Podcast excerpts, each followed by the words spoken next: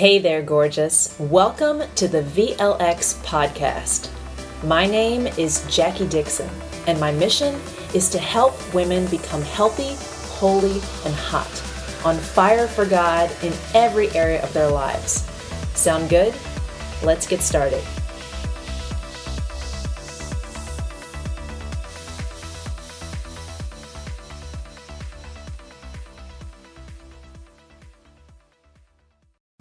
Hi, gorgeous. I'm Jackie Dixon, founder of VLX and host of VLX TV.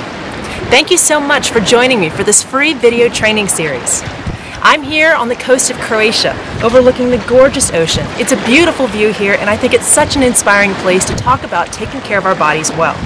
The focus of this training series is to show you that there is a lifestyle that allows you to be healthy, holy, and hot, and to teach you what you need to know to make it happen for you. So if you know you need to take better care of your body, or you're just not sure how your wellness integrates in with your faith, then in this training series, you're going to learn the lifestyle shifts, the daily practices, and the subconscious saboteurs that may be keeping you from being able to care for yourself well.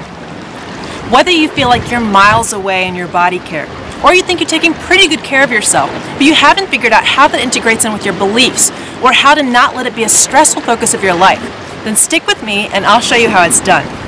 This is going to enable you to take fantastic care of your body in a way that glorifies God and that actually works and lasts without stressing you out. Now, if you've been in the online world for the last couple of years, then you know that the influx of messages about the female body on platforms like Instagram and Pinterest has exploded. And it's only going to get more intense. There are only going to be more ways for unhealthy practices and body attitudes to mislead those who don't have a rock solid understanding of biblical body care. Now, I don't have time in this video to go into all the ways that these new mediums are going to impact us, but just know it's more important than ever that we get our heads, hearts, and bodies in the right place before things start to get crazy. Now, this is not another bikini body diet or some hold out until you get to a certain weight on the scale kind of deal. This is a lifestyle shift, which, if you let it, can take multiple aspects of your life to a whole new level of joy and freedom. But once you learn how much God adores and wants you to care for your body and the best and biblical body care practices, you might just find that you lose extra weight, have glowing skin, and have incredible new energy. But that's just a happy side effect.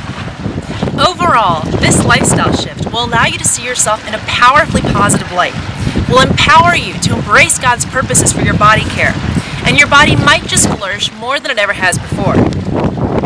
Now, if you're thinking about all the times you may have tried something before and it hasn't worked for you, I want you to wait until video 3 when I talk about the subconscious emotional saboteurs that can so often keep us from being able to accomplish our goals.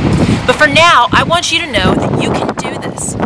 I created this plan over a period of years where I was in grad school, flying up to different cities, working part time, following my husband who's in the Marine Corps around the country.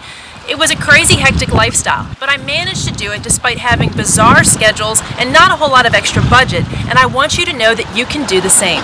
No matter who you are, no matter where you are, no matter what your experiences are, you can learn to embrace God's love for your body and take much better care of it and have all the marvelous abundant life that comes with that.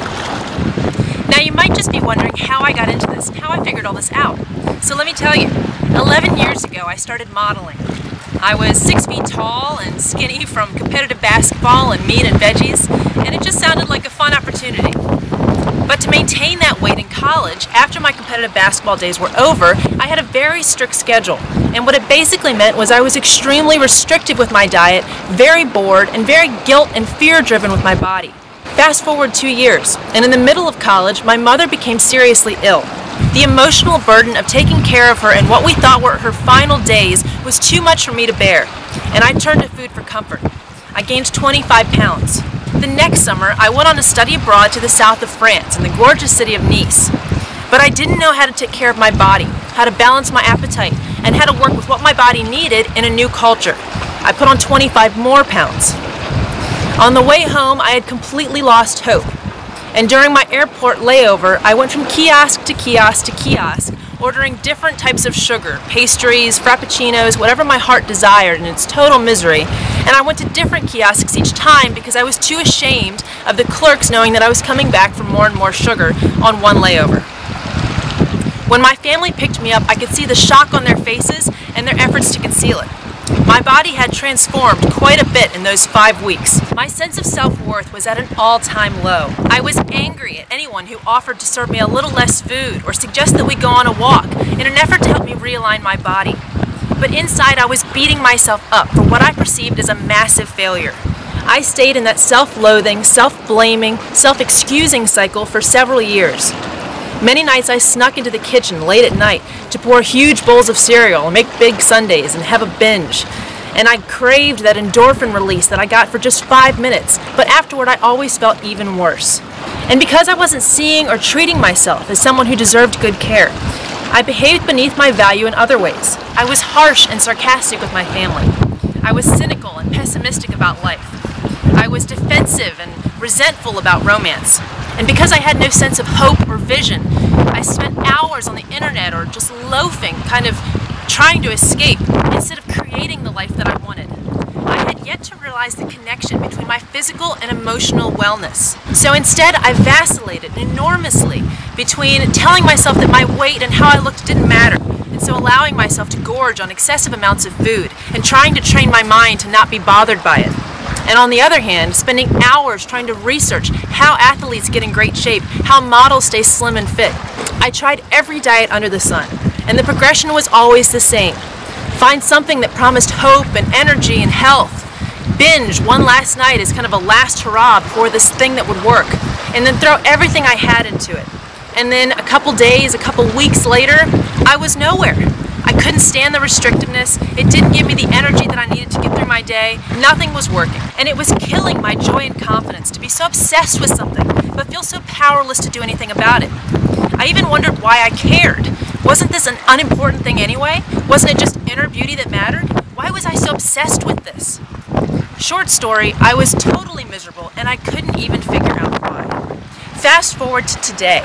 I'm here on the gorgeous coast of Croatia with some of the most beautiful beaches and coastline in Europe. It could not feel more different for me to live in my body now than it did when I was on the beaches of Nice. I have a wonderful and flourishing, loving relationship with my body now, and I want the same for you. The way out of feeling trapped in and resentful of your body requires a mentality and lifestyle shift a shift in daily practices, and an awareness of the subconscious saboteurs that may be undermining all of your hard efforts. These three pieces all go hand in hand, and if we're missing one, we only have a part of the puzzle. This is why we may have been unsuccessful before. We have to address all three of these areas in order to truly make a lifestyle change. So today I'm going to talk about the mentality and lifestyle shift. So if you're more interested in those subconscious saboteurs or in the daily practices and what this lifestyle could actually look like, Make sure you stay tuned for videos 2 and 3 coming your way soon. So let's get started. I'm going to give you the seven steps of the mentality and lifestyle shift you need to truly change the way you think about and care for your body. Step one, recognize that God owns your body. Step two, understand what that means. What are the repercussions of the fact that now He is the owner of our bodies and we are simply the stewards? Step three, identify your lifestyle shift. Now that you have an idea of what that means, how is it going to be personal for you? What are your personal areas of struggle? How do you need to make the shift? You are probably already aware of it. Step four, determine what's going to be easy and what's going to be difficult. This will allow you to allocate your resources and your focus and energy what's going to be pretty easy that you could change quickly, and what's going to be a lot more difficult because it's so much more ingrained in your lifestyle and in your thoughts that's going to take a lot more energy and focus to make a shift on. Step five, identify your obstacles. Now, obstacles can come in the form of a lot of different things. They can be people in your life, they can be the structure of your routine and the things you can't change, they can be mental obstacles, they can be literal obstacles in your time or in your community structure. In the course, I talk a lot about blocks and barriers, and we go a lot more in depth on that. But for now, try to figure out what your main obstacles that you're going to have to navigate around to make this lifestyle shift happen. Step number six, and this is a fun one. Learn what you love. Identify the foods, the ways of working out, and the ways of resting and relaxing that are your favorites. If you can figure out what you love to do, it'll be a lot easier to get yourself to do it. And finally, step number seven, incorporate changes into your structure. We spend the entire last module of the course doing this, reworking every area of our lives to open it up to greater wellness for our souls and for our bodies. But you can do this even just on your own. Figure out where you're going to put these new lifestyle practices in the routine that you already have to live with. And remember that if you do things you love and you focus on those difficult areas for you, that shift will come so much more easily. So what's the last step? And this is an extra one. Get started. It's never going to happen if you don't start now. I so wish I had those years back when I was abusing and really not liking my body. If I'd only known what lay ahead for me, loving my body, taking great care of it, and waking up every morning being so grateful to God for the wellness He's given me and the ways I can now go out and help and inspire others. I want that same feeling for you, beautiful. I want you to wake up in whatever body God has given you to glorify Him through, loving it and taking great care of it. In the next video, we're going to talk about the daily practices that allow us to really make this lifestyle come to life. So stay tuned, and I'll see you soon. Thank you so much for joining me for this week's episode of the VLX podcast. I'd love to keep you motivated to go after God's plan in every area of your life. So if you love what I'm talking about, subscribe to this channel and come find me on Facebook, Instagram, Pinterest, and Twitter at Jackie Dixon VLX. I'd love to virtually meet and interact with you. And if you're interested in the concept of the biblical bombshell, please join me for a soiree where I'll teach you the 12 pillars of a woman who is healthy, holy, and hot. RSVP at jackiedixon.org forward slash soiree. I'll see you there, beautiful.